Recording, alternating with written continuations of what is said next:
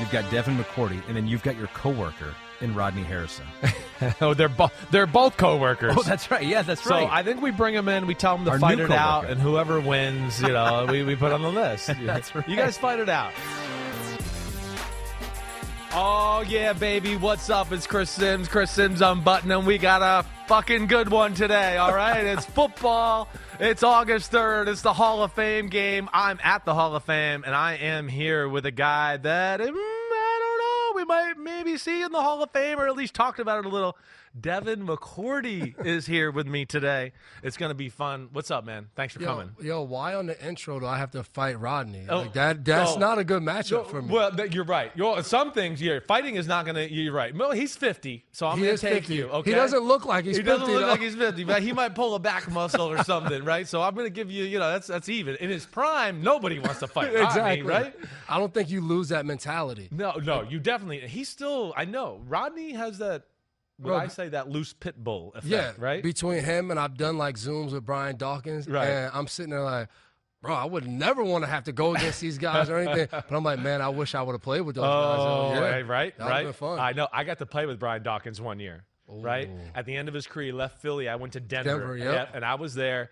And you know, of course, he had two lockers. One was his locker, and then the other one was the shrine to Wolverine, right? But I've never seen a transformation of Brian Dawkins. Of a guy like going to the on the game field and yeah. like the during the week he was the most soft-spoken loving guy you couldn't get him to do like show any emotion or anything walk in the, the locker room on game day fucker was guy? rolling around on the ground like "Ah!" and like being wolverine I, That's when you truly see like you hear these stories and then you're like, wow. Like going to Baltimore and I feel bad for all the young guys. Right. You've never got to see Ray Lewis Right. come out and I got to see it on Sunday night football. oh. I was like, damn, this yeah, this been real. This is they're, they're ready. Yeah. yeah. When you got guys like that, they get the team ready, and then you're right. experience. Right, it really is, and no doubt about that. Um, thanks for coming. I do appreciate that. This got into the coworker thing with you fighting him. Right, we did a little thing here with Sims Unbutton where we want, you know, I try to give some love to other people other than quarterbacks all the time. Right. Okay, I mean, even as an ex quarterback, I'm like, holy shit, can we talk about somebody else sometimes, right? And so we are in the process of going through a, you know, social media battle where we picked out five players from each team who's the that. best quarterback of the century or non quarterback of the Non-quarterback, yep. century, right? So we put you on that list there, right? You know, I gave you, uh, yeah, Rodney was really awesome, but he was only with the Patriots for a short time. you were there forever. You're you are a Patriots. You're you're gonna be in that Patriots Ring of Honor or whatever the hell that. That's only a matter of time. But um, Hopefully. yeah, I'll take it. All right. So first things first. Um, what's it been like? Just like your first off season out of retirement. Man, it's been fun. I've stayed busy. You know, I think obviously you have a twin brother who retires a year before you.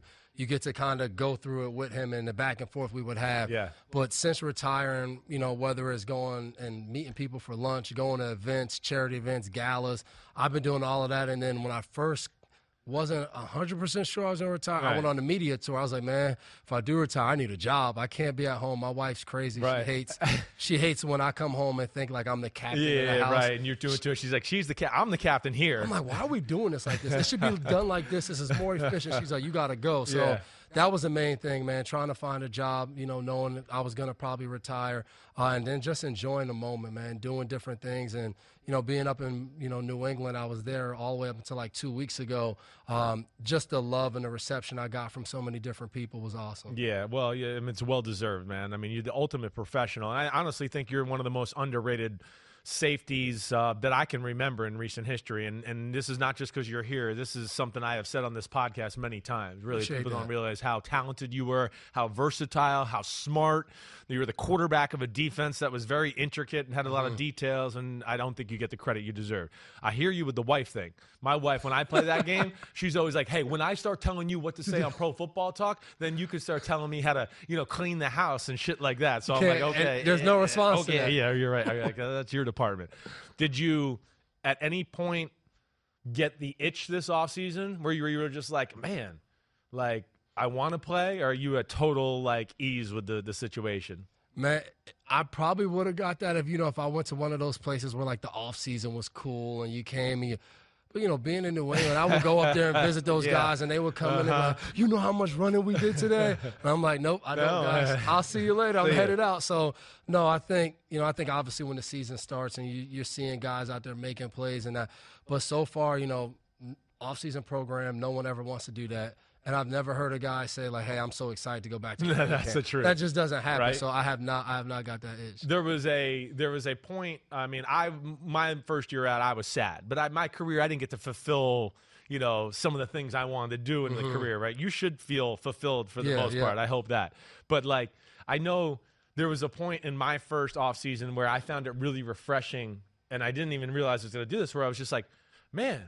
I don't got to wake up and like think about what am I going to eat and like I got to be perfect with my diet. And like it was the little things like that that I kind of enjoyed where not stressing about, man, I haven't thrown a football in a day and a half or 2 days or I haven't gone to the weight room or I haven't squatted in, you know, Mm-hmm. 4 or 5 days, right? And like that was to me like the best thing about retirement at first. And I don't think people understand that. Just the anxiety every day. Of Exactly. You're working and doing a job where the people who are your bosses, their number one job is to find your replacement. Right. Every single day. So no matter in season, off season, you're always thinking like, man, did I do enough today? Yeah. Like, am I going to be good? Am I going to, you know, if I'm going to start, am I going to be able to still be the same player? Like that's what goes through your mind when you're playing. Exactly. Every You're single day. paranoid. Yes. You're stressed. So it's just that kind of like, oh, I could take this this huge boulder off my shoulders. Right. I can relax a little bit, and then I think for all of us, you find new passions and th- different things that you want to do. But I don't think anything brings that stress that football brought. Even though you loved it, you enjoyed it, it put a lot of stress on your Definitely, life. definitely. You, you realize like, damn, I had a, you know, I had an eight year career. I was like, damn, I had a knot in my stomach for eight years. I didn't even fucking realize it. I was always stressing. This Uh, feels good now. I know it does. It does. All right. So the transition here, you know, you did you find that easy? Get into meeting. You're a natural. I just want to say that right away. I can already see it. I don't need to see you tonight on Sunday Night Football or anything. I could just tell by our interaction, our rehearsal yesterday, Uh-huh. doing this with you. I saw you on, you know, some podcast clips you've done and things like that. Uh, but I'm like, i I mean, has it been easy for you? Do you, feel good about this transition and what you're doing? I do feel good, but I think it came from like the preparation. You know, when when Jay got to New England in 2018, uh, our marketing guys and everybody, we came up with the idea, we're like, let's start a podcast. Yeah. And you know, going on a podcast, you know, we would do once a week, but we would do it in between, you know, the off day or that Monday after meetings. We would try to get it in there. Now we're scrolling through Twitter and reading articles of like what happened in the NFL because we're so focused on the game Right. week. So then we kind of built out the run a show each day, each time that we did it. So just going through that process and seeing it just from that small level uh, that we did our podcast at, and then once I during the bye week, and then once the season was over, going on different shows and seeing how they operated, going on Good Morning Football for a whole week. Right, right. That kind of consistency. Once I did those things, I was like, all right, I think I can do can do this. it, yeah. Let me be let me be confident and go out there and, and do what I can do Yeah. and, and have fun with it. Yeah, I mean, reps are always great. I know you're going to prepare, and then that's to me uh, what I when people always ask, like I have ex players, I mean, what do you, you know, how do you do that? You got to work, man. Mm-hmm. Yeah. You know, if you want to be yourself and speak freely and be able to be a knucklehead, and You gotta know what you you're gotta know talking what you're about. talking about, or you're Yep. always going to be trying to find a way to bullshit your way Mm-hmm. out of some conversation, and then you can't be yourself. You, I mean, New England podcast while you're playing. Woo! Did I you did get any warnings where you I- were like, "You better not give me any of the state of the fucking union"? Okay, McCourty? Man, I, I did a few things at the end of my career that other people come up, they're like, How the hell did you do that? And I was like, You don't ask permission. You just go and you do do, it. it. and then you wait. Like I was walking through the hall, and uh, I don't think Bill ever listened, but Nick Caserio would listen to it. And we would walk through the halls, and Nick would be like, Hey, man, when you going to have me on the podcast? And I would go, Nick, you tell me whenever Yeah, you right. want to come on this free- podcast yeah. you come on. But you know, for the most part, it's like you said, we never really got into deep conversations about what Bill said in and out of meetings or anything like that. We had fun with it. We cracked jokes. We had Vince Wilfork one time. Vince, Big Vince came back. We had him on the pod. We had my mom, couple different players, David Andrews. So it was always like just having a good time and laughing and joking. And then we would talk about other things that went on, uh, whether it was in sports or in pop culture. Yeah, right. So it was fun. But even going like I went on CBS during the bye week. Yeah. And I remember I, I already said yes to doing it. And Stacey James, our head PR guy, Right, comes. He right. goes, I think it's like Thursday, our last day. And he goes, Hey, you going on CBS this weekend, huh? And I was like, yeah, yeah, yeah, yeah. Uh, how'd you know that? He's like, yeah, they reached out to me. I was like, yeah, I figure, you know, this might be it, Stacy. I need to start listening. And he didn't say anything. It was cool. So, Yeah. uh, you know, anytime you go, when you play New England, anytime you do anything, it creates headlines, and you have to you have to be okay with That's that. That's right. They're not used to anything coming out of there. So, No. if you say the smallest thing, five people write articles about, it, and I've gotten used to that, and you know, I enjoy it. You now. never said anything that got you in trouble, like where Bill was like, "Hey, don't say that on the pod," or "Don't give." You know, did he ever give you like, "Hey, that's a little too much information"? Anything? No? I, no. I, I honestly don't think Bill listened to Yeah, no, I'm sure he did, but I- I'm sure, like, I'm Bears sure, or yeah, I don't know, I don't know how him- no one reported back Right, to him. right. Um, but I think you know, especially he, Bill thought the coolest thing ever was when Jay joined the team. I remember one time that year we're playing Tennessee and we're in Nashville. We're about to take the knee and do our prayer and go out, and we're waiting for everybody to come up, and Bill just looks at us, and he just starts smiling. It's the most awkward thing, and I'm like, why is he smiling at us? And I think it was simply because he looked at us side by side as we're going out. Jay's back in Tennessee. Right. First time playing back in Tennessee since he got released there. And he's just smiling. I think he he truly understood that. You know, he's on the coaching staff, he's the head coach. Steve Belichick's there, Brian Belichick's there. He's coaching with his kids. He's watching them work together. And I think he did. I think he marveled at the idea of like, hey, we got to bring these guys together and play together. And, you know, we had a lot of fun. Now, we didn't know it was going to lead to a Super Bowl. Right, right. But maybe, you know, Bill being Bill, maybe he, He could see he it. Knew, yeah, he knew it was yeah. coming. The evil Dark Lord saw it coming in the future, right? I mean, I, well, uh, two things jump out to me about what you're saying there, right? I mean, Bill, if you work and do things right way, we actually talked about this last night. He he gives you a little bit more free range Yep. if he trusts you, right? So he must have trusted you. You Mm-hmm. Yeah, were we you, had a little bit, Yeah, you were in the trust tree with him for sure. So th- that's that's that's amazing. It really is. And I mean, you're right about the New England thing. Like how quickly did it did you have to learn as a rookie like i better shut the fuck up and just you know say yes to the media and no and we're gonna play hard and first, first preseason game. right You come in the locker room. I remember, you know, we started with joint practice. We our first preseason game was against the Saints. Yeah. So now you're this little rookie. You got Marques Colston in practice, Drew Brees. So they came to they came to Gillette. i was there I- Yeah, yeah, right joint right practice. joint So, practices right I'm like, man, this is cool. So we go out there. I play well in the first game. I have two kickoff returns that go for like 50 yards. So I'm like, dang, this is going to be crazy. Like talking to the media, and Bill comes in and he goes, hey, you know, we got the media in here, but I'll tell you one thing. You rookies, you don't know shit about playing the NFL. Yeah, you played a little preseason. Yeah. How about today when the media comes in, you all just shut the fuck up? so I'm sitting there and I'm like, well, if they ask me a question. So as soon as he finished talking, no shower, no anything, undress, get dressed, you just got out beeline out of the locker room because I didn't want anybody asking me any questions. it. I was a Right, right. first round pick. I, Right. I was like, I'm out of here. Yeah. And I did that all four preseason games just not to So talk to the media. Right. To, to make sure. And, I, Right. and you talk to the media when Stacey would come and be like, hey, we're going to have you do some media today. Yeah, And all as a rookie, that's that's that's what you that's what you do to. so you, you see that and then you watch the veterans a little bit and you start to learn like okay this is how i got to talk and, and then you figure out like yeah bill's telling you that but he doesn't really mean don't talk Right. but he's he's warning you be tight-lipped exactly Right, right. Exactly. Who who was while we're on the subject, the most egregious or the guy where you were always like and they got a mic and they were like, oh, he might not listen to Bill or who randy moss yeah. I thought you might say Gronk, but then when Randy came out, I was Oh. like, yeah, yeah. Gronk eventually got to that. Right. But my rookie year, Randy Moss, everything was great. Then week one, we played Cincy, and you know the big thing was we don't talk about injuries and we don't talk about contracts. Oh, right. And the media, and then like Randy goes on like a ten minute like I don't want to call it a rant, but this ten minute speech. And he's like, you know, I know what kind of receiver I am. I know they're not going to pay me, but and I was just like, oh damn, I, I thought that was a big no no.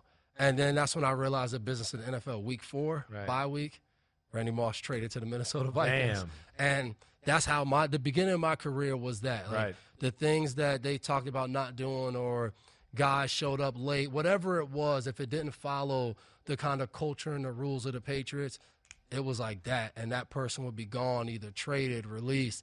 Uh, I just remember being a rookie and being like, man, this business is cutthroat. Oh, definitely. Just seeing so Especially many guys there. coming in. Yeah. Exactly. Maybe the most cutthroat organization there is. we Mike Teel grew up around Jersey, you, Yep, right. Jersey Yeah, guy, Rutgers right. guy. I remember my rookie year. Bill calls me in. He goes, "Hey, And I, you get called into Bills' office as a rookie. I'm like, I didn't do anything. Like, and he's like, Hey, what what can you tell me about Mike Teel? So I'm like, Oh, great guy, led us, blah blah blah. Teel was there for a week. Right. Right. Didn't get to show anything. Barely got any snaps one week, and that was it. That was it. I, I, I actually had a. They asked me about a guy. Remember Bo Scaife? Do you remember the Uh-huh. tight end? Yep, Tennessee tight end? He came into camp for a little Yep, bit. he did. They were asking me. He was my best friend in college, right? He's still Uh-huh. one. He's still one Oh, of my yeah, best friends in the world, guy, right? yeah. Yeah, yeah. So they asked me. I was like, man, Bo's talented. I mean, when Bello's healthy, he's the man. And then it was one of those days at practice, like the third day of practice, where like you know you guys make a mistake and Bill would just go run, Yep. fucking run, Just and you go. just and and Bo was out of shape. And I remember I'm a quality control coach, and I remember going, "Man, Bo's like 40 yards behind everybody. he might get cut today. Like he might." And then the next day, it was like the same thing, and he was way behind everybody. And I was like, "Oh man, he's." They asked me about him. I said all these good things, and they're going to cut his ass, and they cut his ass right then. And then you went to media. And then I, yeah, then I- not long after that. And so for all those out there, I have known about Devin McCourty since my brother was in high school. So, so that was you know 2000 what seven eight those 2000, are six five right. Yep. Holy crap! I mean yes, Devin McCourty, Jason McCourty, St. Joe's Regional High School, Montvale, New Jersey. Rival school is Don Bosco, where my brother went, or Bergen Catholic, where Brian Cushing and cr- Uh-huh. company were. Right. And uh, when we had St. Peter's Prep in the conversation at that time, Will Hill and company, right? Yep. Remember Will that? He was a little younger than me. Oh but yeah, he was, a, yeah. baller in He high school. Oh my gosh, he was. he picked six Matt in the state championship game to win the game, actually. But so I've known him for a long time, and then of course was in New England. You know, your second year there. That's when you know I got to meet you a little bit. So there are some history here. Mm-hmm. Uh, but bam, I know I, I laugh with my brother every now and then because he's like, man, in high school. Man, I had to play some DBs. I mean, I was it was Jason and Devin McCourty at two corners, and they had Junior Gillette Yep. playing defensive end or tackle at that time. Uh, so that that was crazy, but that's how I first got to know you. All right, so I want to unpack and uh, like some New England. I'm just gonna be fanboy. That's what I'm good at, and I'm gonna ask you a whole bunch of shit. Let's but do I it. do want to get to. I'm gonna get to some thoughts. I got some like questions from the listeners, and they knew you were coming, and I just want to throw a few things out to you, just like what's going on in the NFL right now. Mm-hmm. All right, first one at 17th Bird, right? The whole video with Trevon Diggs and Dak Prescott. Have you seen that here Yeah, recently? yep, right? yep. Right. So his question is Is it commonplace for DBs to call their starting QBs a B word? Okay. I swear all these. So this is one I won't say out loud. Okay. I know talking crap to your teammate is one thing, but when it's your star player on defense calls you your QB the B word, where does it come from jaw, uh, jawing to disrespect? When does it come from jawing to disrespect? I, I see it like this. Yeah. When you get on that field, there is no like that's our starting quarterback. There's times in training camp where like Coach Coach Belichick will have to come in and remind the guys like, hey, like we're, We're on a one team, right. Like, we're one Yeah. because until you get to the first preseason game or joint practices, you're going at it. So there was times in practice where Tom's mother effing us, like I mean, cursing a guy out on defense, and like I don't know if people think like because you play with like these great players that when they curse you out, you're sitting there like, okay, man, yeah, you're Yeah, right. yeah, right. No, like there was times I remember uh, in 14, we're having a great day, right? We're I think we we had an interception early, and then I think Revis picked six, and we all run to the end zone, and Bill's trying to keep the drill going, and we're all jumping up and down. Hell no, we won't go. Hell no. And you've been around Tom a little bit. Tom gets Oh, he's pissed. You're showing So- him up. You're showing Yes. practice up. Everything. So now he gets pissed. So Jamie Collins starts yelling, "Man, you over there acting like a little, like going back and Right, forth." right. And by the time we got to the locker room, it was laughs and jokes because course. we understand, like especially in training camp, if you can't have that, if you can't have two sides of the ball, it was like Bill would always say it. We need it to be a heavyweight fight. We need one person to throw a haymaker and you take it on the chin and you get back and then you throw a haymaker. He was like, it should be a back and forth. It- yes. And within that comes the trash talk. Right. Like, I mean, remember when we saw Cam Newton and Josh Norman face to face? You telling me Josh Norman and that defense didn't respect what Cam did on offense? Exactly. No, they did, Right. but it's in the heat Yeah, of playing. yeah. Like, you go at it. Tempers flare. Damn, you get you get uh, ornery and fucking crazy when it's training camp. I mean, damn, you got no life. You know, you just you got Especially those guys. I think they're in the dorm and all that. Yeah. Like when you're, oh. you don't see your family. No, like- right. There's nothing. There's no home cooked meals. There's never a moment to yourself. You know, you don't get you know some loving from the wife or the girlfriend, it all starts to get frustrating during training camp. All right, that's the way it goes, right? You know. All right, so here's another one uh, from a, a, a, a common listener here, our Co- Corey Joskowitz. He wants to know from you who's the most difficult player you ever had to tackle in the open field. Oh, uh, throw Marshawn Lynch up there. Uh, Just Mar- because of the pure size and power. Marshawn Lynch was probably number one, and it was because when we would watch him on film, it Right. felt like he was always balanced, right? Everybody remembers his time in Seattle, but early in my career, I played him, and even in Buffalo. Oh, that's right. So Yeah. in Buffalo, you would get the one-two punch of him and Fred Jackson. So now you're like, man. Then you know later C.J. Spiller came there, but Marshawn was always one of those guys that when he broke out, you didn't know how he's going to try to get that angle. If he was going to let you kind of think you're going to wrap him, then use that offhand and throw you. Right. So he was always a tough guy, and you know I think even you know later in my career playing Baltimore, like Yeah, Lamar. Lamar Jackson Right. coming out That's there in insane. the open field. Right. And now you're sitting there for one, he's a quarterback, but you know, between him and Josh Allen, when they got out there to you, it was like, all right, we got to lock in and try to get these guys on the ground. So, uh, yeah, man. It, and I'll tell you one thing: when you play free safety and you're in the open field, Yeah. every guy that gets to you untouched is a really hard tackle. Oh, of course it is. Now, some of those guys are exceptions, and it's just tough. Like, hey, and I tell guys like a guy would miss a tackle, and I'm like, hey, man, like you're not going to make all. If Yeah. you make all those tackles, you're going to be known as one of the greatest tacklers Right, to ever played the right. game. Like those are hard tackles, Yeah. but yeah, those are some of the guys that I used to. I can't even imagine. I can't even imagine. Well, well, I mean, that's what I, I say this on here a lot of time. The safety's got to save the play a lot of the Yeah, time. yep. You got to be fast and run somebody down so they don't score an 80 yard touchdown. Or sometimes you got to take one for the team and go, damn, I'm gonna get ran I'm going over. to get run but- over, but he's yeah. going to trip on me on the way Yep. down, right? I remember Bill would hit you with this sarcasm. So I forgot one of the games I had a terrible play and it was either a run or a pass, but the guy got by me and we come in the film room the next day and Bill goes, I mean, look behind you. Like there's no one. no one's behind you. Like if if you don't do it, then who else do you effing want to do it, McCourty? and I'm just sitting there like, and it's I think it's like two years ago. It's like it's like year eleven Yeah, or right, twelve for right. me. So I'm like, Bill, I know. Right. But it was just like that's how he would get you going, and Yeah. then you walk away pissed off Right. that he did it, and lock in on making sure it doesn't happen again. Right. Who's the best open field tackler you ever saw, like, or played with, or who's the who do you like? Who's who's a guy that you looked at? Was like, damn, they're unbelievable in the It, it would uh, it would definitely be Pat Chung. Yeah. playing with Chung. Yeah. and he would get some of the worst guys that you could have to tackle in the flat with like ten yards of space. And Chung would always tell me like, "Yo, if you just come, you just come with your palms up." And you'll never miss a tackle. Break down with your palms up. And I go, Pat, what the hell does your palms up Yeah. have to do with anything? He goes, I don't know. It's just palms up, make me stay balanced. And he would make, I mean, some great tackles on, you know, Jamaal Charles, like all these, uh, Chris Johnson, all these backs that were just phenomenal fly, when I right. first got in Yeah, the NFL. right. And he would be in there breaking down one on one with them.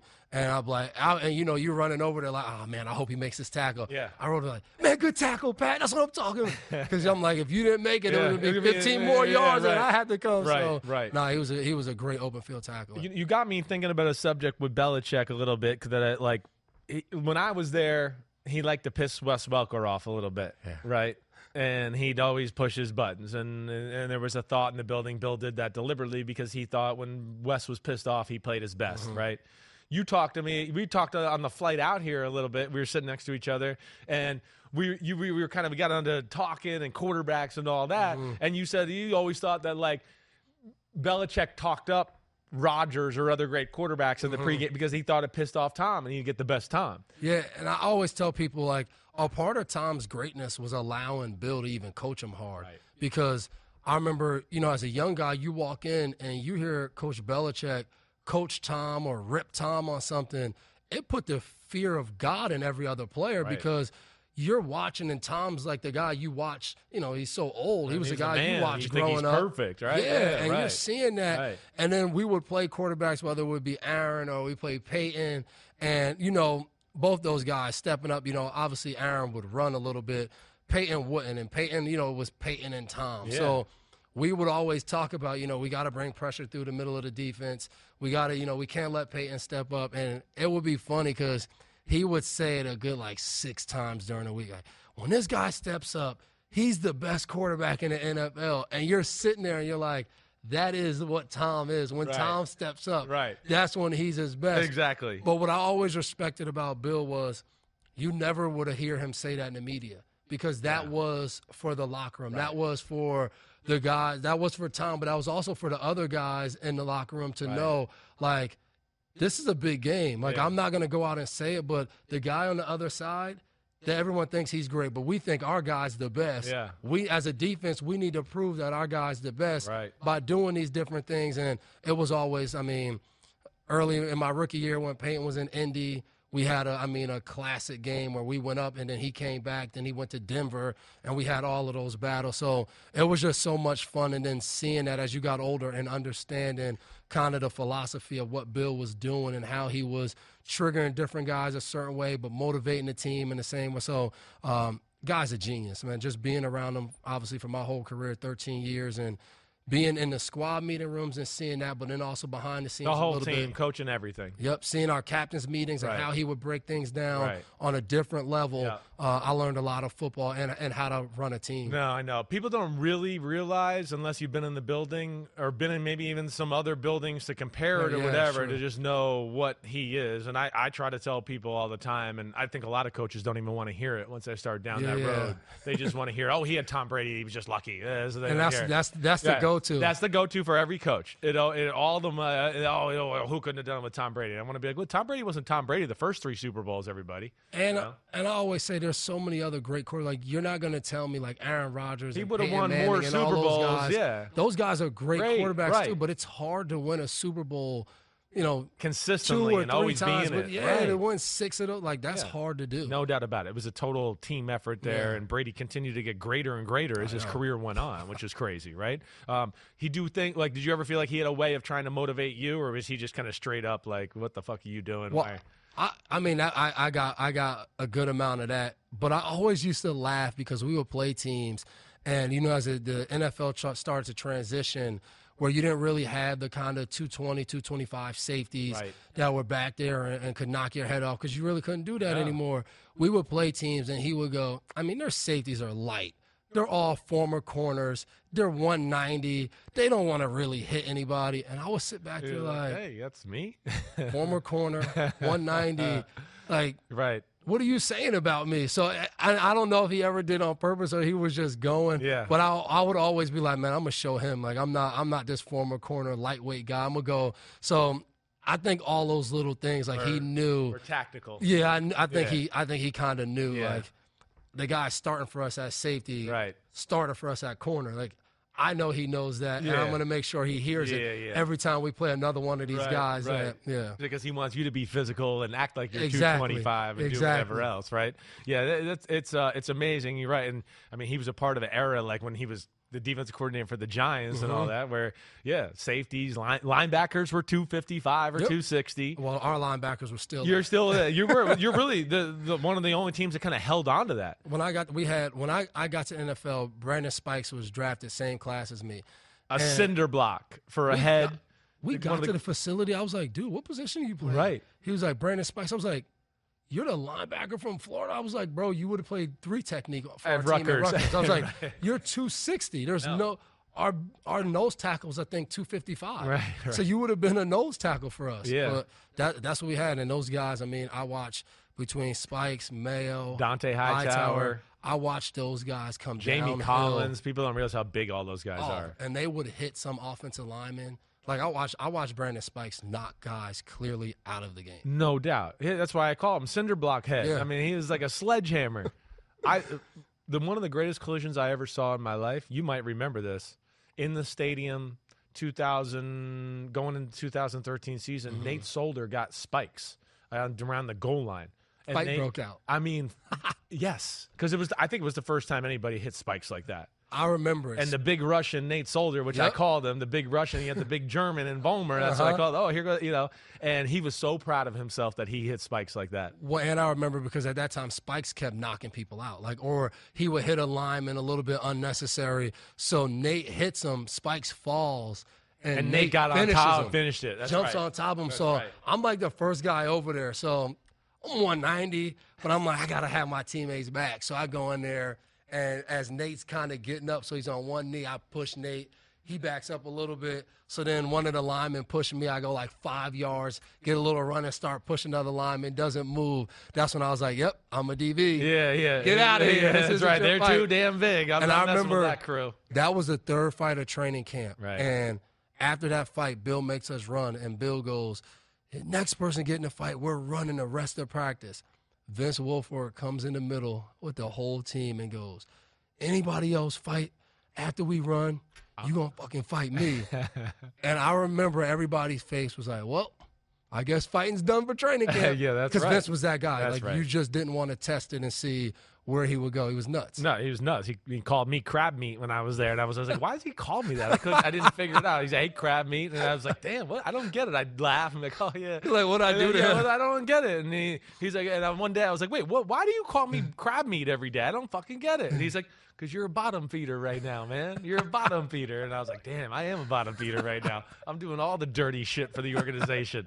Uh, they're master motivators, Belichick. I mean, I learned that because of Parcells, Belichick. My dad always says he didn't realize his first name began with a PH until he got done with the career because it was always fucking Simms, fucking this, fucking that. So, uh, yeah, they're great that way. All right, a few more questions before I start to pe- pepper you here.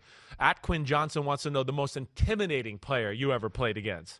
Now, I know Marshawn is intimidating. I don't know if it's the same question, Yeah, but um, was there a tight end, a lineman, anybody that you were just like, damn, that guy right there? It, for me, it was uh, Steven Jackson. Steven Jackson. Steven Jackson. We Oh. talked about it the other day at dinner. Yeah. My rookie year preseason game, he came out there. Hercules. Jersey, jersey was curled Right. up, abs, six two, and you're just like, that dude's a running back. Right. And I just remember coming out, and, it, and you know, you know how it goes in the locker room. That legend starts before the game. Like we're in the locker room, and guys are like, "Yo, Wait till you wait see till you see, Steven wait till Jackson." you see Steven Jackson come out there." So I would say him, and then the first time my rookie year playing against Adrian Peterson because as a kid, you watch the highlights. So you watch what he did to defensive backs. You watch how he ran. So when you first play him, you're like, damn, I hope I don't end up on one of those highlights. No so doubt. Those two guys were just very intimidating. The size, the way they ran, just just ruthless on how they would run guys over. Yeah, Adrian Peterson's on the short list of guys where, yeah, when I was on the field with him and I was holding the clipboard, but I was just going, man, we're we're not on the same. Nobody out here is on the same level as that guy. Yeah, like, Like, you don't we don't deserve to be on the field. like, we look like peewees, and he looks like he's you know a professional or whatever. little giants. Man, Like, it really was. That's what it is. It was. It was unbelievable. He is definitely one of the best players I ever saw in person in my life. How about uh, we got one from International Touch? He wants to know: Did you have a go-to pregame meal or routine? Uh, I was always a big, you know, French toast, eggs, and bacon guy for all our 1 p.m. starts. Yeah. And, uh, then at night, I just always have some pasta and, and some grilled chicken. When you were in New England and you had a night game, did you guys have to stay in the hotel the whole day, or were you allowed to go? You were allowed to go home. You were allowed to go yeah, home Yeah, for you a were little allowed bit. to go home. Okay, yeah. that's good. So that was cool until they started having kids. Right. Then you were like, I don't know if I want to go. that changes home. a little bit. I would tell my wife like, "Hey, I'm gonna stay here for for a little bit longer, take a nap, and then then I'll come back and, and catch the, the kids in the back end before I go to the game." Yeah, yeah. All right, all right. So that's that's that's all I'm going to go with the uh, listening listener questions right Mm-hmm. now. Now I'm going to get the Chris Simms questions. All right. so first thing I want to know is like, you know, when when when you got to New England, right? You know, one was the NFL what you expected. Two, right? Um, what was I going to say? The NFL what you expected, and two, when was the moment you went, okay, I can I can kind of I can play in this league. I belong here. Yeah. Uh, so obviously, I said my brother gets drafted a year before me. Right. Goes to Tennessee with Jeff Fisher. So that gives you a little confidence in itself, right? But he's calling me. He's like, "Man, we wore we wore pants in practice three times Yeah. all year. Like, yo, the NFL." Because we went at Rutgers with Coach It was Old it was school. rough. Like it was old. Right. He was like, "Man, I'm telling you. How they you." do it at Ramapo High School in Jersey. Yeah, I know. He told us some crazy Ramapo High School stories.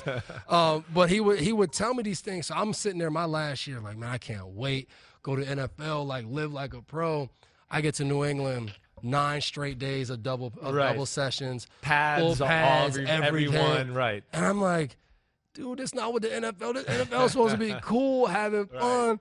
And, and then the moment that I felt like, um, like, all right, I'll be okay. Week one, like week one, we get Cincinnati the year they get T.O. So you got Chad and you got T.O. on one side, and I'm the rookie corner. So go out there, first play of the game. T.O. runs the fade, runs the nine route, and I remember I'm running, I lean, I look back, and he kind of goes to swipe me by for the the big catch on top of your head, Right, and the last you. minute, reach back, like grab three of his fingers, and the ball incomplete pass, and I'm like, Whew, all right, I'm gonna be okay. Like first way, I mean, it's Terrell Owens. Like growing up, like this is T.O. Hall of Fame. And I made that plan. I was like, all right, I'll be all right in this league. I, I, I think I'll be able to make it. Right, right. Yeah, that that that's uh and That would have went the other way. I don't oh, know. I don't know. Yeah, then you got Ochocinco. I mean, he must have been like gushing about Ochocinco because that was like his favorite player. He, I mean, before he got to New England. And then Chad, you know, the, the week the week leading up to the game, Right. finds my Twitter. So starts tweeting me and Darius Oh, my Butler, his two starting corners. Right. Can't wait till Sunday. I'm gonna embarrass you guys, like talking trash. And you know, it was also it was an awesome moment for me because I was like, yo. Ochocinco just tweeted me. I was like, "Hey man, tweet me again. I got I got so many followers from you just tweeting me just now." But yeah, I think with Bill talking about Chad, but we had a, we had a little bit more of a plan for Chad um, going into that game. But uh, yeah, I mean, Chad, I think finished with like 175 or something. He just So he a big yeah, day. it was Yeah. just yeah, he had a big day. Yeah, you, you couldn't stop him in his Yeah. prime. He was damn good. I mean, he really was. All right, so when you get so now you're you're rookie, whatever. You know, your first few years in the NFL, or what? I don't even care your first few years in the NFL. What do you think was traditionally the most intense, stressful week? For your team, the opponent, or whoever it was, right? Like I know Jets week was always a big Yeah, week because yeah. Bill wanted to give it to the Jets, and they were in the AFC East, and Mm-hmm. you know they kind of screwed with him there early in his career. When did you always feel like the coaches and everybody were the most tense? It was always it was always Peyton Manning. That's that's what I thought you were going to say. And then it was if we played a coach that was in New England before. Oh, so right. my rookie year, we played Cleveland, and, and Daboll, Brian Daboll was the offensive coordinator for Cleveland. Uh, Peyton Hillis ended up beating us, I think, like 40 to 14. Um, and then the, the different offensive coordinators that I wouldn't know when I was young, but like traditionally have, have given Bill problems through the years. So Kubiak, uh, Norv Turner, uh, Andy Reid, like we would play these guys, and you know sometimes we play these guys and their teams were terrible. Yeah, Like, right. It was just not a good team. But it was personal But to it would- him, or oh, it would Yeah. be. You don't understand the way this offensive coordinator would have have game plan, and we'd be sitting there like, dude, what do we like? They have four wins, and for some reason, that we would get in those games. Like we played Cleveland in 13, and I believe Norv Turner was the, the coordinator with um, Jason Campbell was Yeah. the starting quarterback, Sure. And I think they might have had four or five wins at the time at the end of the season. We had to come back and only won because an onside kick because their game plan. But this was also Josh Gordon. Like Josh oh, Gordon, I Josh Gordon took a now. slant. Oh, the, 80 the skinny yard- post right Yes, down yep. the left side there. Yeah, I so, remember. but the Right. game plan and what they did as an offense, they knew Bill. they exactly Right. and those would be the worst weeks for us. Right. just dealing with that. Peyton, former coach, or one of those offensive coordinators that had traditionally done well against Bill. I got to be on the other side of that in 2009 with Josh McDaniels and the Denver Broncos. Mm-hmm. And funny thing is, is Josh the whole week was like, "We're not going to outthink Bill. We're not going to outthink Bill, but you know, I'm going to try to find a." You know something I know he does, and like we went to Wednesday practice, nothing. Thursday he came in with like this smile on his face, and the, like he had figured something out.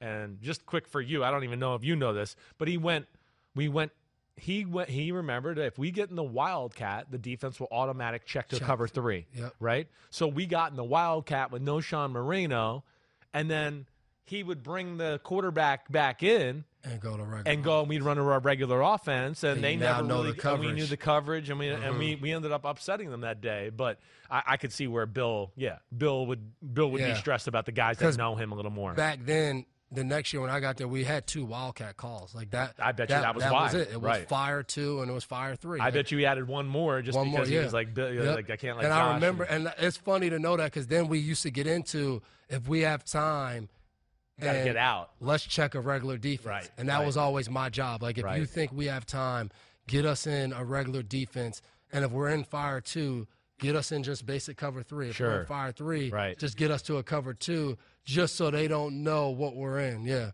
if you if you could allude on it more, right? I mean, it's you, you brought his name up and Peyton Manning, and of course it was you got in the league and it was just Brady Manning, Brady Manning, uh-huh. Brady Manning, and you know Rodgers was slowly starting to creep into the conversation there too. But like, g- give me. I mean, you're with Belichick, the mastermind, the genius, and now you're playing the guy who was the mastermind, genius coach at the line of scrimmage. Like, Mm-hmm. just preparation of the week for Peyton, things that jumped out to you on the field. You know, he's more physically gifted than Yeah. people want to give him credit for. But just go ahead. Just the floor is yours on this one. Yeah, man. I think especially because I think we might have played Peyton call it like week eight or nine, so I had already experienced what preparation looked like. Right, we played Philip Rivers during that time. Right. Uh, I think we played. I don't remember if we played Big Ben before or after that, but You I had some quarterbacks. Yeah, and, and I got in a right, rhythm of right. how we're going to prepare, what we're going to do. Right, right. And we get to that next week, and and you know we played the, the game before that Sunday, and you know they kind of end that meeting Sunday night and Monday like, all right, we need to get ready. This week's going to be totally different for you rookies. It's going to be a week like you've never had before, and I'm like, what the hell are we talking? How could it be more intense Like, than it already is? and we come in and they're like, all right, we're not going to signal any calls. Nothing's going to come from the sideline. Everybody's going to get little wristbands with calls on it, with a number on it. Everything's going to be done by a number. And I'm like, yo, what are we doing? Like, we haven't done this all year. And James Sanders, Brandon Meriweather, they was like, bro, you don't get it. Playing this guy's different. They was like, no matter what, at some point in the game, he's going to know every call that we're in. And we jump out. I want to say it was like 21 zip 21 or like zip, something like at that. halftime. Uh, yeah. And I'm like, man, these guys don't know what they talk about. We get that Peyton Manning. And I think I had an interception in the first half. This is going great. Right. Next thing you know, it's 24-21. Right. Peyton Manning has the ball Yeah.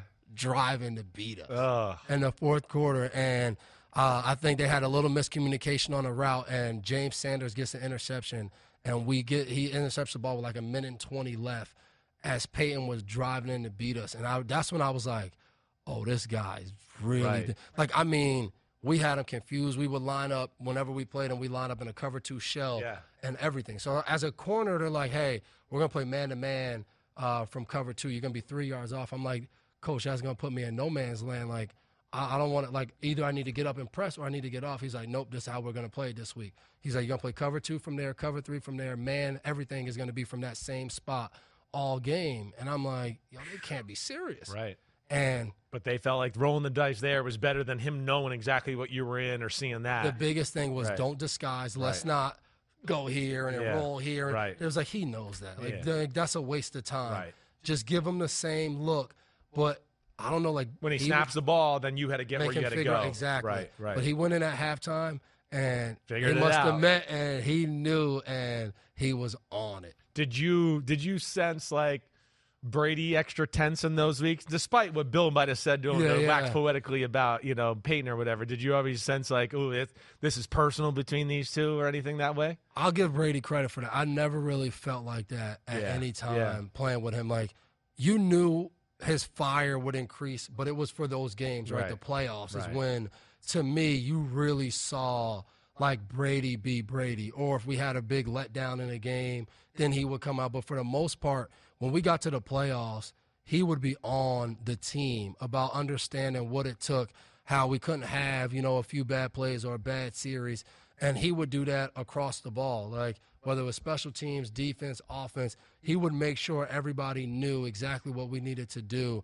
And that's probably when you saw the most fire Right. come out of him Right. was in those weeks, especially if it wasn't going well. If it was going well, Yeah. he kind of let everybody play their role. We had different leaders and guys who did different things on the team.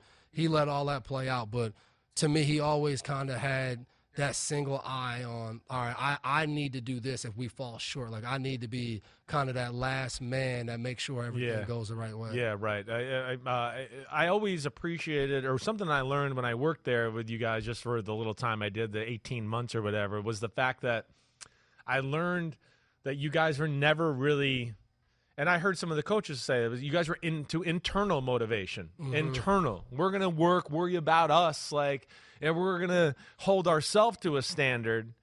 And you know, I'd come from other places where it wasn't always like that, Yeah. and that's why it was a roller coaster all the time Yeah, because it was like if the team talked shit about us, our team Now was ready, ready that week. go, yeah. But if it was kind of a ho hum week, our team fucking would fall asleep, and you'd be like, "Damn, I don't know if we're ready to go this week or not." Mm-hmm. Yeah. And you guys always had that magic, and I remember, I think it was Bill who said he's like, "Watch these teams that are externally motivated. It's a roller coaster all year." I will say we did have one of those moments though. We played uh, the Texans in 2012, and they rolled into the stadium with the uh, varsity jackets. Oh, on. I remember. I was there. and I remember Right. the locker room kind of like, yo, these dudes came in in varsity jackets, Because they the were 11 and message- 0 or 12 and Yeah, 0, yep. something like that, right? and they're sending a message like they're here now, they're the varsity team, blah blah blah. And it just so happens that week when we came in, because that was the talk coming in, and Bill never does this. Like Bill on Wednesday, I don't care who you're playing, he would find and make the best highlight tape you've ever seen yeah, this right. team. Like we're playing the best team we've ever seen. I mean, league. everything. Yeah, right, right. And he comes in that Wednesday, he goes, We're gonna fucking destroy these guys. And if you could just see, like everyone in that meeting room was like, Yeah. And that whole I mean, I think we beat them like forty two. We dominated Like we we yeah, killed I don't even them. want to say we. I don't know why we say that. But You were there with I us, was there man. with you. I was. I was. And I remember during that week breaking down film, or the week before, going, if they play like this the whole game, we're gonna. Our coaches are gonna fucking dice them up. Like I remember one of my m- things I've said to people before during that week. I actually told some of the guys this at dinner last night because you know Bill always had a project. Hey, here's a project. Here Mm-hmm. he would tell George Godsey at the time, who the Godsey was my boss, right? And and then he would be like, hey, you got to do this, Yes. uh, right? And he'd you know motherfuck me and everything else, right? And I'd be like, damn, I didn't even do anything. I said yes, and he'd be like, fucking get up there and do it. And but I had to go back up on like a Thursday night because they want they were worried not only about JJ Watt, but they were worried about JJ Watt batting balls down. Down, remember, yep. right? Mhm. So we started to formulate the whole game plan of let's get JJ Watt on this side and we'll put all our receivers on the other side so he can never bat down a ball on third and seven or third and eight. and We can keep drives going. And I don't think he batted a ball down the whole Tom game. used to get pissed. They'd be out there with broomsticks. yes, right. Sticking up like Right. you know, normally they have the little tennis racket and we would play JJ Watt and Bill's like, That's not high enough. He bats down, he start reading off the stats, how many batted balls he has and everything. Right. And uh, and you would just see Tom because it'd be seven on seven. And those guys, you know, you're supposed to just stick it up and leave it there.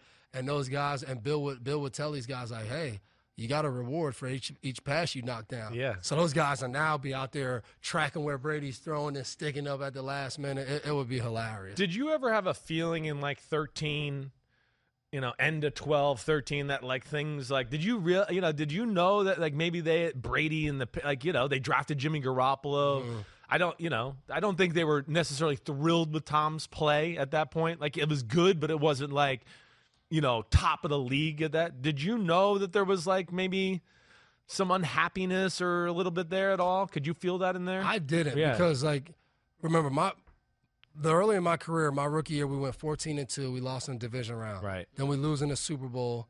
Then we lose in the AFC Championship, lose in the AFC Championship, and then win the Super Bowl. So I'm like, I mean, what like what else we looking for? Yeah, like, right, yeah, I mean, I get it. You Right, know, in a right. perfect world, we win the Super Bowl all those years. Yeah. But I mean, who does that? Yeah, but I'm like, right, out right. of all of these years, you know, you get my first five years, I played in two Super Bowls right. And two AFC championships. You know, one year that we had, and we had the best record in the NFL. My rookie year, the Jets beat us in the divisional round.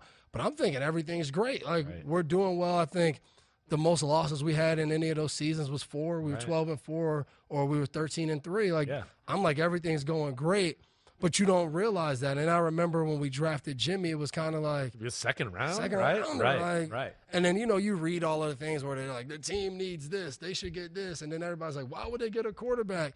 And you don't realize it, but then you start to kind of see all that stuff transpire. And again, it's the evolution of all teams. All teams look for your backup. Yeah. They look for the next guy that's Right. going to take your spot. Right.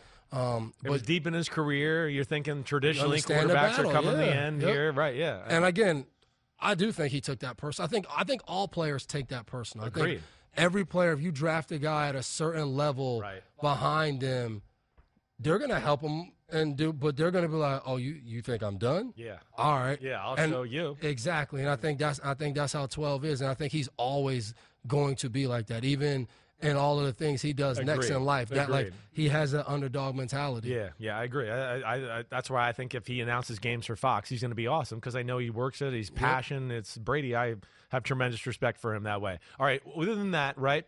You know, Brady gets a lot of credit for that. You know, and he should. I'm not mm-hmm. saying that, but you guys had a lot of great players. Who do you think was like the most underappreciated Patriot that like the public doesn't know mm. about how good they were to winning Super Bowls, or even maybe the years you didn't win the Super Bowl. But like, because you know, one thing that sucks about football, there's so many players, Yeah, so many no. good players get forgotten about. And I try to bring that up here all the time, where it's like, yeah, he's not a Hall of Famer, but this guy's a legend of the sport or a legend for this team, and we can't mm-hmm. forget about that. Anybody jump to your mind there? This guy's gonna love this because he, he always feels like he doesn't get enough credit. I'll say Rob Ninkovich. Oh, yeah. You know, I think on our defense, um, people know how great Chandler Jones was, but they knew more about that when he left, right? He went to Arizona, dominated. Hightower made a lot of big plays in big games. You know, Mayo was an all pro player, Pro Bowls, Vince, same thing.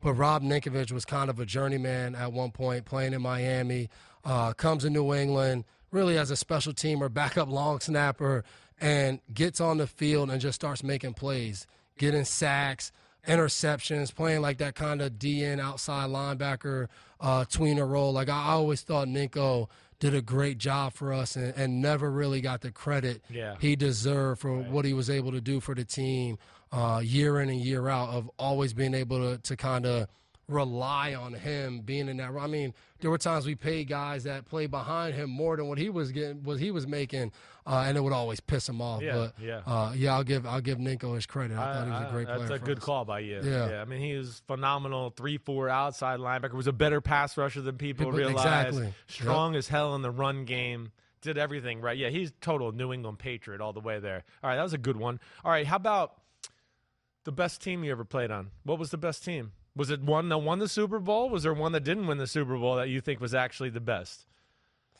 I, I would say if I had to rank them, I would rank the team that won the Super Bowl in 2014. Yeah. Um, my rookie year, team that went 14 and two. he lost the Jets and Rex Ryan at home on that Yep. Saturday night, But whatever it was. We beat uh, Aaron Rodgers didn't play when we played Green Bay. I think he had a concussion, but we beat we beat Indy, we beat Pittsburgh. Like we beat a lot of the top teams. We beat the Chargers. We beat a lot of the top teams in the league that Right, year. right. Um, and, and lost to the Jets. And then I would say the the 2018 team that won the Super Bowl um, was. Though I thought those teams were, you know, the Ram, the to beating beat the Rams, right? Yeah, yep. Like obviously, that probably wasn't our most talented offense um, that year, but I thought the way we were able to, we could throw the ball, we could run the ball with Sony. Um, we could use James White in the passing game, and Yeah. then I thought defensively we were so multiple. We had guys like Van Noy and Hightower that could go in between playing linebacker, DN. Uh, we just had so many different guys that were, were versatile, and you know I think that my rookie year that team was special because offensively, you know, we could go 12 personnel. We had, you know, The best Hernandez tight end and duo in football. We had those guys, and we got Deion Branch back. Right. Like we had that, and then defensively, we were just a spin the wheel team that year. Zone blitzes, uh, blitz zero, man, like cover two. It was it was pretty cool as a rookie seeing that. Well, I always was amazed in some years the defense would be exotic and crazy, and then another Oh. year you'd go, I go, man, they're kind of playing it plain and simple this Yeah, year. Yeah, yep. And I would say the last few years, um, I felt like it was a little bit more simple, especially from a secondary standpoint. Um, you know, I would say ever since 2020, uh, we lost a good amount of coaches. We lost different players that were kind of key to those things. But yeah, the years before that, we I mean the the Rams Super Bowl, we had played 96% man to man all game. The AFC Championship against Kansas City, we were 98% man to man in that game. Right. We get to the Super Bowl, we played, I think it was 70% zone. Yeah.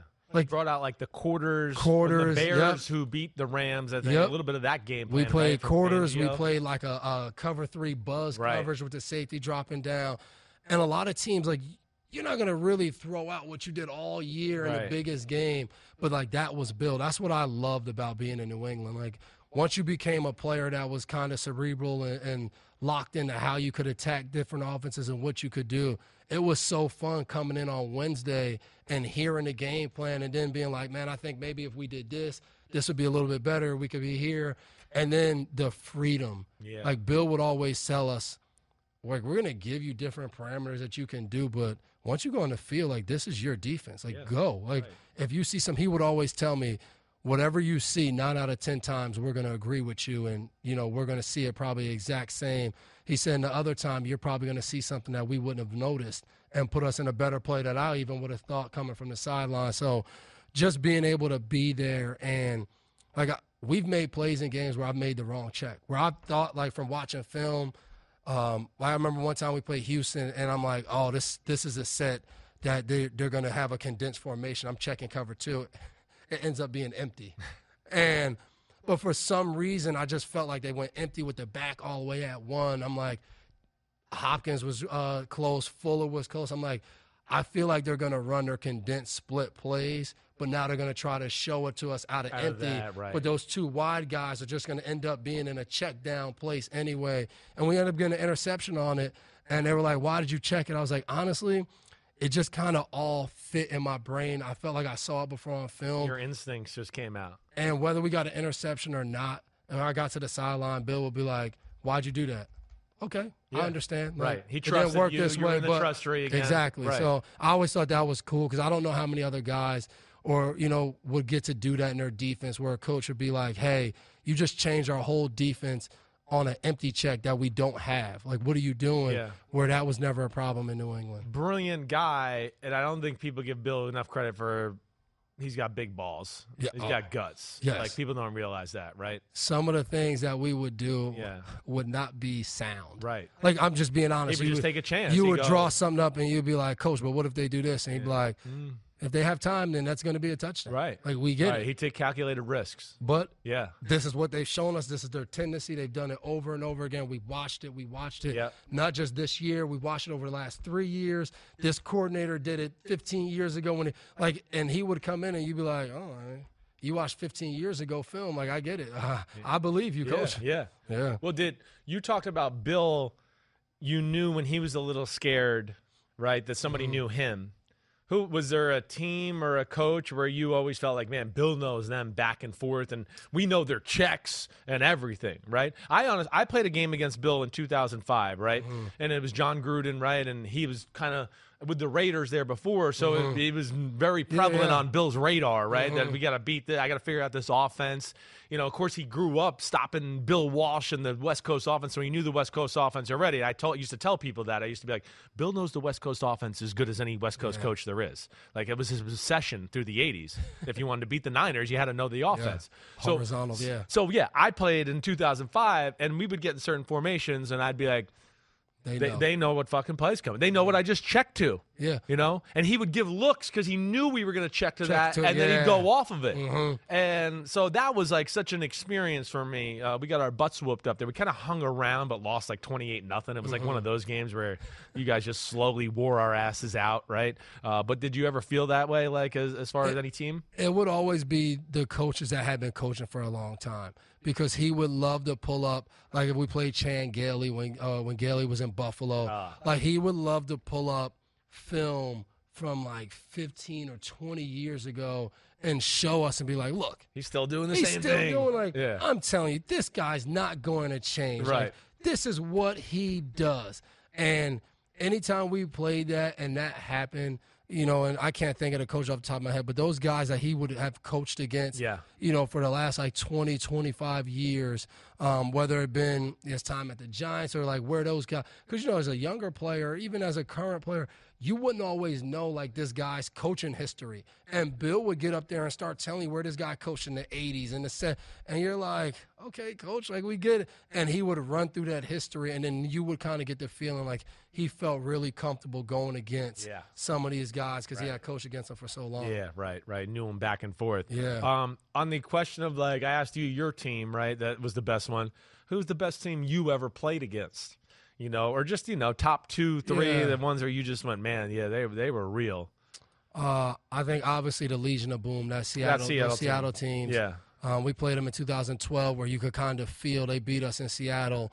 Uh, Right. It might have been overtime, I think. It was it was late in the game. Yeah, it might have been post uh, deep Rice, post right in yep. the middle. Yep. And right. you could feel it, right? Sherman yells in, in- Right. in Brady's face. You mad, bro, and all yeah. that crap, right. You could feel like that's where they were headed. So then um, seeing them win the Super Bowl in 13 and then playing that team in 14, um, I thought that was a, a really special team that when we played them, Definitely. and then um, the Denver teams from when Peyton first got there in 13, Yeah. you know, 14 and 15 when they won the Super Bowl, I thought those teams were, you know, you're, you're going against Demaryius Thomas, Emmanuel Sanders, Um, then on defense, you got Talib over there with Chris Harris, Von Like, Miller, Von Chris Miller Ward, edge, I like- mean, or seats, uh, the TJ Ward yeah, at safety. TJ, yeah, right. and Stewart, the other Right. safety. Yeah, you MJ just was like, man, these Yeah. guys, like those teams to me were stacked. That when we went to play them, you knew, like, all right, it's gonna be a battle. This Right. is a game of all games that you want to see. I mean, the Pittsburgh teams with Big Ben and, Yeah. and Antonio Brown and those Well, guys. why did you guys always own them? Like, you guys kind of. was weird, man. Like we would play those games, and everyone would talk about all week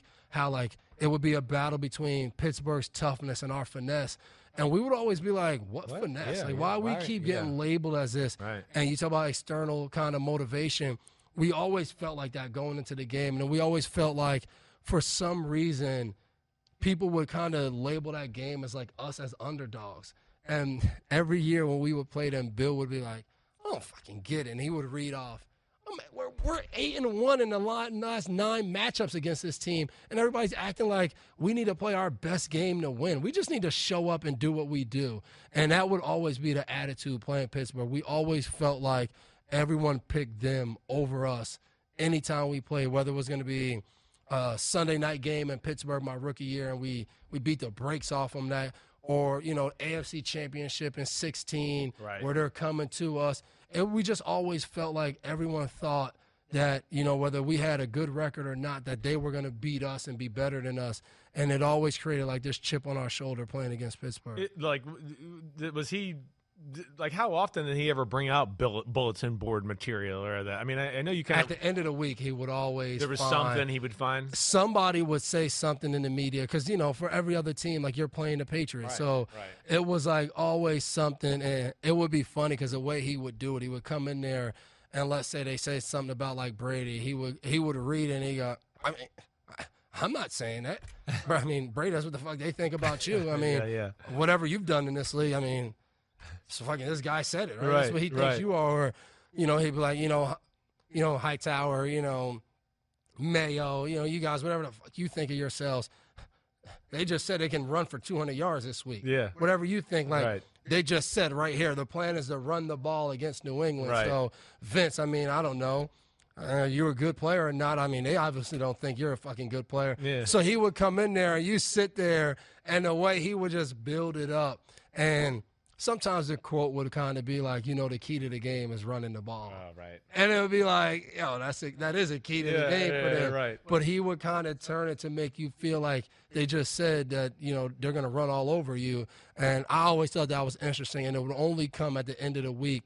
And it would a lot of times Well, like a Friday come- morning meeting, or Yes, yeah, that's how it'd be, or a right. Saturday. Yeah. and I think it would come when he felt like we didn't have enough like hatred towards the team. Like we need to build up a little bit more fire going into this game. And I think he always felt like that's my specialty. Right. If, if anybody's going to bring a little hatred to the game, that's me. I'm going to bring it and make sure you see it. So um, I always thought he did a great job of that. He wasn't like bringing up false crap or anything like that. It was No, I just always thought he would twist things in Yeah, a try certain way. it- yeah, and you know, a lot right, of times, right. like when you're playing, you're not reading articles that different people are writing. So like you would take his word for whatever was in this article, and however he spun it, you'd be like, man, that, that guy really said that. Right, Like, right. Or at the end of my career, they would have we have TVs, and they would put certain quotes on the TVs every day so you walk by the TV and see what a guy said. So it, it would be small things like that uh, every once in a while. Like it, it was big in 18, right? When we got to the playoffs and everybody said, Oh. Tom was done, this team's Right, done. right. Like that was. Oh yeah, That was you guys beat the Chargers, and Tom was like, "Oh, nobody thinks we're gonna win next week," and all Yep. that. And we were like, "What? I don't know," but But that was. yeah, that was the In our meeting room, that is That's what what was going on. felt like. right, yeah, right. No doubt yeah, about we, it. I, I remember actually making fun of him that week. I was like, I don't know. I'm How thinking the guys Patriots go to the Super yeah. Bowl. I don't know what you're talking about. But you couldn't tell us any different. We felt like everyone thought we were done. I mean, Charles Barkley picked the Chargers, then he picked the Chiefs. And who's at our Super Bowl practice Friday before the Super Bowl? good old Chuck. He picked the Rams in the game. Right? Did he really? Picked the Rams. Damn, what was he thinking? he picked Jared Goff and the Rams over Tom Brady and the Patriots. What the hell? That's why he's a basketball analyst, right? Exactly, there. what about you? And we'll wrap it up here soon. But like you defensively, you know, I'd love to know. you know, when you were sitting on the sideline, who was the defensive player? Like you talking about Ray Lewis before we came out. You're like, mm-hmm. man, you, everybody needs to experience Ray Lewis. I got to experience it once. It was unbelievable. Yeah. I feel like the game was actually. I wasn't on the Patriots. I feel like the game was actually over before the game started when we played against Ray Lewis. He was dancing before the first snap, and I feel like our whole O line looked over and we're like, like, oh, oh my gosh. I don't know if we're gonna be able to block them and this guys, these guys today. And I felt like the game was over. I really did. He like intimidated us off the field right away. But you know, safety that you looked up to or admired throughout your career, and then just the defensive player you were always like, holy shit, who is that guy? I mean, he's unreal. Yeah, man. So one of the guys that I, I loved watching was Charles Woodson because you know he was the corner that moved to safety. Right. So watching Woodson and you know all these guys, I would go up to right after the game and tell them, uh, and then I would say for that era of when I was young, it was Woodson, Ed Reed, and Troy Polamalu. Yeah, yeah. Were the guys when I first got in, Right. and I was a corner, but those guys were the safeties where I was like, man, you know. And then as a corner when I first got in, it was Revis and Champ Bailey. Right. For me, you know, going to Rutgers, Revis was playing for the Jets. It, that that's what it was. Like it was, you know, Sundays watching Revis and then coming out in the draft and people like mentioning like, hey, you know, what's your favorite corner? Hey, some people said you're physical like Revis. I'm like, yeah, really? And then my rookie year going to the Pro Bowl, uh, I remember going up to Champ Bailey and being like, man, like we had a poster in our dorm of you. Like that was, you know, in our dorm. And then, you know, later in my career being a safety, the guys I love watching that, you know, I felt like my peers were E. Weddle, uh, who I developed a relationship Sure, with, and right. text Eric Weddle. Awesome dude. And I thought he really did a great job of being in San Diego and requesting the money, right? You talk about this, the markets, we talk about the running back market Right. right, now. Eric Weddle taking the safety market to eight mil a year was huge Right. when he signed that deal. And then um, Earl Thomas took it to 10 mil and, and watching Earl in the way him and Cam would play together. Yeah. Um, and Earl would fly around, Cam would knock your They head off unreal. Those guys were were just unreal. So um, that era, just being able to play um, with those guys, and you know, I thought, you know, for me, even being mentioned with the Weddles and the Earl Thomases and the Cam Chancellors uh, was really special for me in those early 2010s. And then, you know, Harrison Smith came in and Tyrann Mathieu; those guys kind of took it over and you know continue to take it to the next level. And then now, as an older guy, retired guy, I love watching the position because like people try to create these lists and it's so hard to make now and i feel like when i first got in the league it wasn't like that Right. right, Safeties was- were safeties. Now there's was, tw- like, 10 different cut. versions of you guys. Yes, it was clear right. cut like troy you know charles woodson ed reed like they were that was different like they were you know those were the guys and everybody else was you know pretty good guys like Right. you know they were good safeties but now i mean each team kind of has a guy that you're like man like justin simmons is really good Yeah. quandre diggs is really good Right. you know, Derwin James is a, is a dog. Like you can go down the list. Minkah Fitzpatrick There's a all man. these guys. Jevon Holland we were talking Holland, about the other day, Who doesn't get enough credit? Right. Who I think over the next two years, Yeah. people are going to start to see, Right. like, man, this dude is a stud. Right. And you know, we could be here for hours listing and why this guy's great at what he does and why this guy's different, but he's great. Um, so I, I love watching safety play now. Safety play is, I mean, I, it's, I think it's actually maybe as valuable as it's ever been in Oh. the history of football. Yep, Because you got to I be mean, so versatile, everything. and you can't expect the corners to play man to man all the time against these receivers and these offenses right now. So you got to have safeties that can play zone and do all the things the right way. Yeah, you talk about those Seattle guys. I, I think Cam Chancellor and Michael Bennett are like the two of the most underrated. Awesome players I've ever seen in my life on the defensive side of the ball. They never get the credit. And it was because kind of like Earl and Sherman got a lot too of much. credit. yeah, right. for, you Cliff know, that Avril was getting the defense. Yep. sacks, and Bobby Wagner's in the middle, Yep. and they got overlooked a little that way. But I always thought that team was ran by the heart of Cam Chancellor. Agreed. Like the Super Bowl was over uh, in 13 when Cam hit Demaryius Thomas. Oh, the, that the first for the first because snap of the game or the second snap of the DT game. was that right? Right. DT was the big Right. kind of receiver that if he came in and cracked you, he took your head off. Yeah. Or if he ran, you couldn't tackle him. Right. And I think Denver threw him the ball, and they saw Cam come and hit him, and they were like, "Holy!" That's Seattle Like- three. Peyton thought he had man to man on crossers. Yep. They're going to rub him. And it was- no thought the Super Seattle was three. Yeah, yeah. Well, And then it was it- just about that. getting a chance to play with Martellus in, in 2016 and then briefly in 17 Yeah. before he stopped, and then Mike Bennett coming in 19. They're one of a kind. getting to play with both Yeah, Bennett brothers right. was a treat all in itself. Like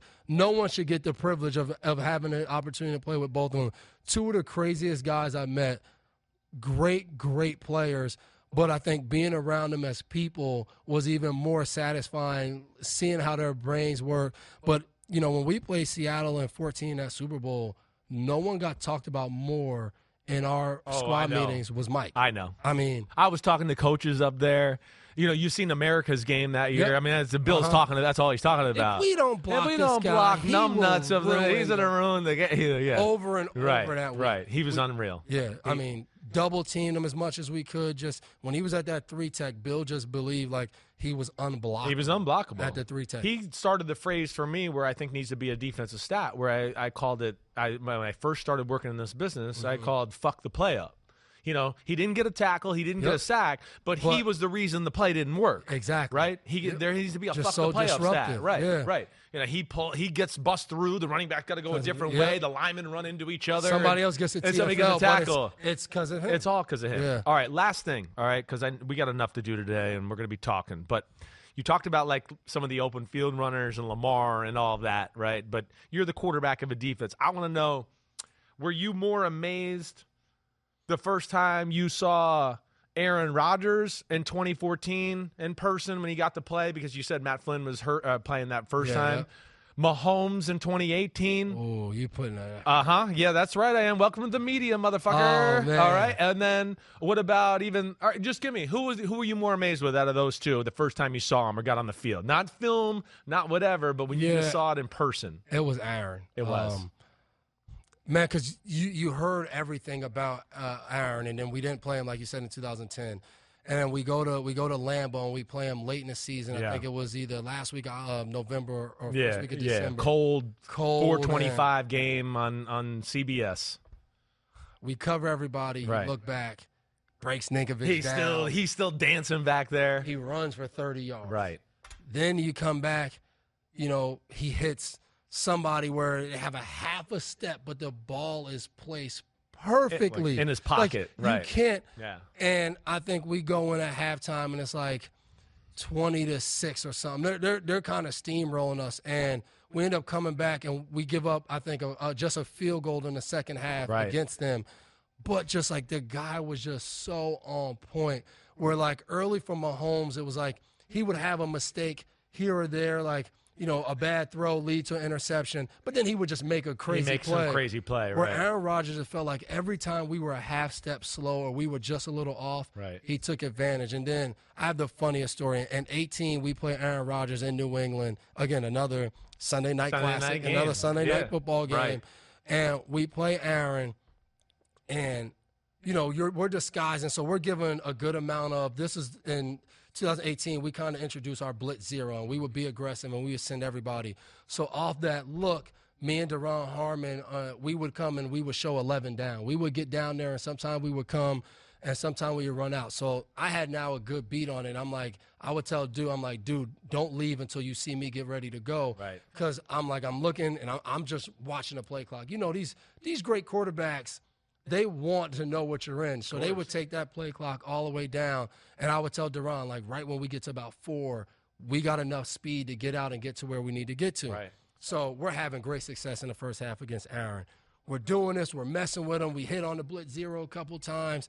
He got a couple incompletions. Like feeling good. We come in at halftime, and I don't know who tells Bill this, but it's a cold game. So Aaron has his little heat warmer, and they come down, and Bill goes, every time he takes his hands out of the heat warmer, the ball's coming. I'm like, really, guys? Like, we're like, this is what you're gonna bank on? Sounds like an Ernie Adams thing. Yes, right. so they're like, in this half, when he takes his hand out, go because we're cutting it too close. I'm like, yo, we're winning. Like, what are we talking about? So come out. It's like early. he started doing more dummy snap count, probably. He comes out. Right. "Ah!" Yeah. We take off. Right. So now I'm like, I come walking back to kind of get in a disguise. Aaron goes, smiles ear to ear looking at me. right. So now we get back in it, plays okay, but now he keeps doing it. So now, maybe two plays later, we come with the all out blitz. He gets it. like you and like uh, you, we were talking about yesterday in rehearsal, back foot, Right. Just flick it, flings it, whatever. uh, Hit Scantling on like a 60 yard pass on my brother because he knew it was blitz zero, gets it, takes one step and launches it.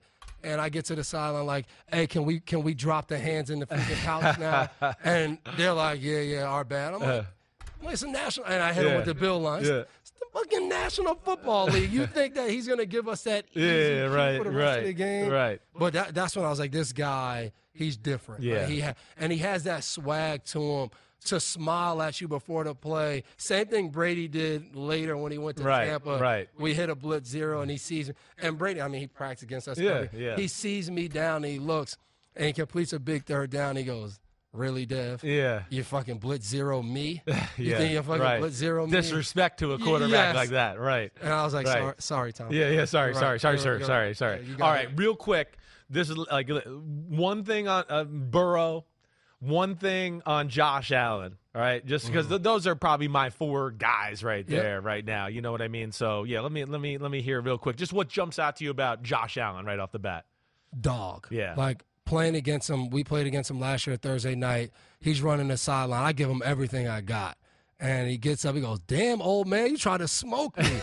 but again, some of our, my worst moments uh, uh, towards the end of my career were because, you know, playing against Josh Josh, Allen Allen, in yeah, Buffalo. right, right. And I, I just love whether it was a mistake he would have early in the game or he would just have that dog where he wouldn't stop. And he always, it always felt like you were playing against a guy that was having the time of his life. Right. Laughing, joking, you know, trying to run through guys, like getting up. It was just always that awesome energy. Right. Um, and I think with Burrow, it's that swag, right? It, it's in the game, he he's kind of Joe Cool. Like he's always going to be Got that, that Brady guy way about him, and he knows he, he knows what he has out there, right? He knows he's throwing at Tee Higgins and Boyd and Chase, and yeah, Chase. right. Like he knows, like man, my guys are better than you, and I'm gonna play like that. I'm never worried. I'm never thinking of panic. And I always felt like last year when we played them, it was like that. And we had them on the ropes. Like we had these guys where you know we Right, you down- you kind of messed it up, and then you came back, and then you kind of messed it up. Right. Ball on the six yard Right, line. right. And we fumble the game away. But I never felt like Joe Burrow was worried about us beating him. It was always like he was like, man, y'all can do whatever you want. Right. We're still gonna win this game. Right. Uh, and I think that's what's cool about those guys. And I, I would say Mahomes in that same category. Yeah. Always just cool. Like we're gonna be fine. We're gonna find a way to win this game. Uh, when you talk about those AFC guys that are, and obviously you throw Aaron in there now. Yeah, right. Those kind of young guys that you know are going to take this league to yeah. another level. Yeah, they, they are taking it to. I know. I, I, I really. I mean, I, the more I sit here with you, the more I want to ask questions. I actually get more and more because now you got me thinking. Like, wait, you played against J, Judge, Justin Jefferson last year, and Ja'Marr Chase, Yeah, and. Tyreek Hill, Don't, and don't bring up don't freaking bring it up. Justin Jefferson What- Thanksgiving. Oh, I know. freaking- Yeah, I know. That was that was a bad one. Chase wasn't as, but we we we we, we held up against. You held up against Chase, Yeah, we held up a little bit. Um, but JJ like, and then watching the quarterback show on Netflix and them showing him running through the double team, just, and then he, he runs a nine route. I hit him as soon as he catches the ball. He because like, he was just tough because he had everything. Yeah, he right. got can everything. run the quick routes. You know, as a taller guy, you know, sometimes you're like, man, it's more of a one cut guy. Right. He's not going to be a great route runner. But no, he is, He I know. can run routes. Right. Like he can do everything on the field. Um, I, I thought he was a really tough matchup, and he's a guy we don't see that much, right? Right, Because he was right. in Minnesota, so it, it, I thought that was really tough Did playing against. that kind of guy scare you more? Or does like a Tyreek Hill? I hated playing this. When I was playing corner, Yeah. the shifty, quick guys, I just They- right. I hated playing against those Yeah. guys. So Tyreek Hill knows, like whenever we played them, Tyreek Hill was going to see a heavy dose of me, Yeah. helping and leaning to his side, Right. um, which made it tough now going to Miami because Waddle's no, Waddle's no slouch on the other he's not, side, no. and you know leaving him one on one is a problem too. Yeah, so right. uh, it it's a tough task, you know, and I think. You know, early in my career, you think about some of the matchups, the Brandon Marshalls, the Reggie Waynes, Right. um, talking about those guys and playing them, and now you look up, you know, the league's back There's a in that new era, breed, right? right? Yeah. Last year guys. we played Davante Adams in, in in Vegas. Like, Yeah. There's just so many of these guys who are guys, like Yeah. not just like, yeah, you know, he's a good. receiver. No, these are guys. Yeah, Like when you right. play them, if you don't have a plan, it's going to be 180, 200 yards. Like it's going to be one of those days. So Um, you know, last year we played Hopkins. Like we played all of the guys last year Damn, that were Yeah. dogs that you had to have a specific game plan for them of not how to stop them, but we got to contain them and not let them just, go crazy. you right, know? right. Yeah, that's when you know you've gone the next level. It's not even like we, we know he's going to get 100. Yeah. We just don't want 200. That's when I knew like uh, next year probably the couch is going to be a little bit more comfortable for me than game planning and having to play against these guys. I'd rather talk about them. Yeah, now. yeah, good. Well, welcome. All right, and we're going to start it off tonight on Sunday man. Night Football. Hey, we can do this again. Hey. man. this is we're coworkers now. That- man. This is you, don't gotta ask. tell me, okay? All next right. time I'm gonna come button up too to mm-hmm. fit the. Please do. Yeah, please man. do. It's always buttoned up here. I unbutton my mouth, but I keep the button top. I like and, that. and tight. like All that. right, all right. So, hey, I hope everybody enjoyed it. Devin McCourty, the newest member member of NBC Sports, he's the man, and I can't wait to everybody to see what this guy's got. He's got a ton of knowledge. He's got personality, like you're seeing. And hopefully, me and him are doing this for a long, long time together. You, the man, I appreciate I like it. that, Seriously, you know, much love to the McCourty twins in general, and to you for doing this. I appreciate it, man. Appreciate you. All right, mofos. All right, homies. You know where to find me. We'll be back at it. In Fareed on Monday. Check us out tonight, Sunday Night Football. If you listen by then, either way, we finally got football. It's back. And next week, we got real preseason games throughout the league. So you know where to find it. Chris Simms on button. Appreciate everybody. Clap it up. Peace.